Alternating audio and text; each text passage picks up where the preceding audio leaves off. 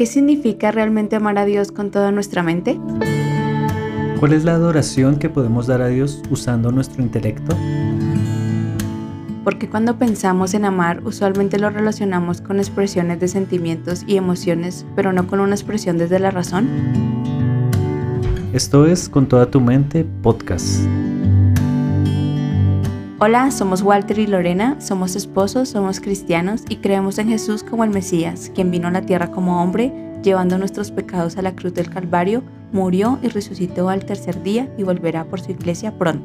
Creemos en la Trinidad, Padre, Hijo y Espíritu Santo, y creemos en la Biblia como palabra de Dios.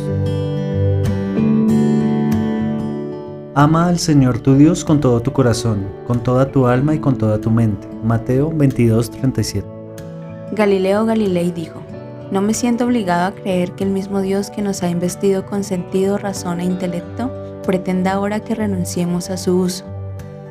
Para Galileo Galilei, la mayor forma de adoración que él podía expresarle a Dios era usando el intelecto y la razón que él mismo le había dado. Si alguien les pregunta acerca de la esperanza que tienen como creyentes, estén siempre preparados para darle una explicación, pero háganlo con humildad y respeto. Primera de Pedro 3, 15, 16.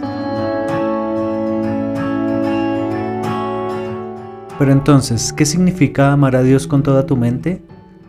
Para tratar de responder esta pregunta hemos decidido hacer este podcast. Queremos tener un espacio para poder hablar de temas que usualmente en el contexto cristiano no se profundizan, temas como ciencia, historia y cultura. Queremos hacernos preguntas difíciles, sabiendo que estaremos de acuerdo en que no vamos a estar de acuerdo, porque no es nuestro objetivo convencer a nadie de adoptar una posición específica sino simplemente presentar diferentes puntos de vista, así cada quien forma su propia opinión. Esperamos que nos acompañes y juntos podamos aprender a adorar a Dios con toda nuestra mente.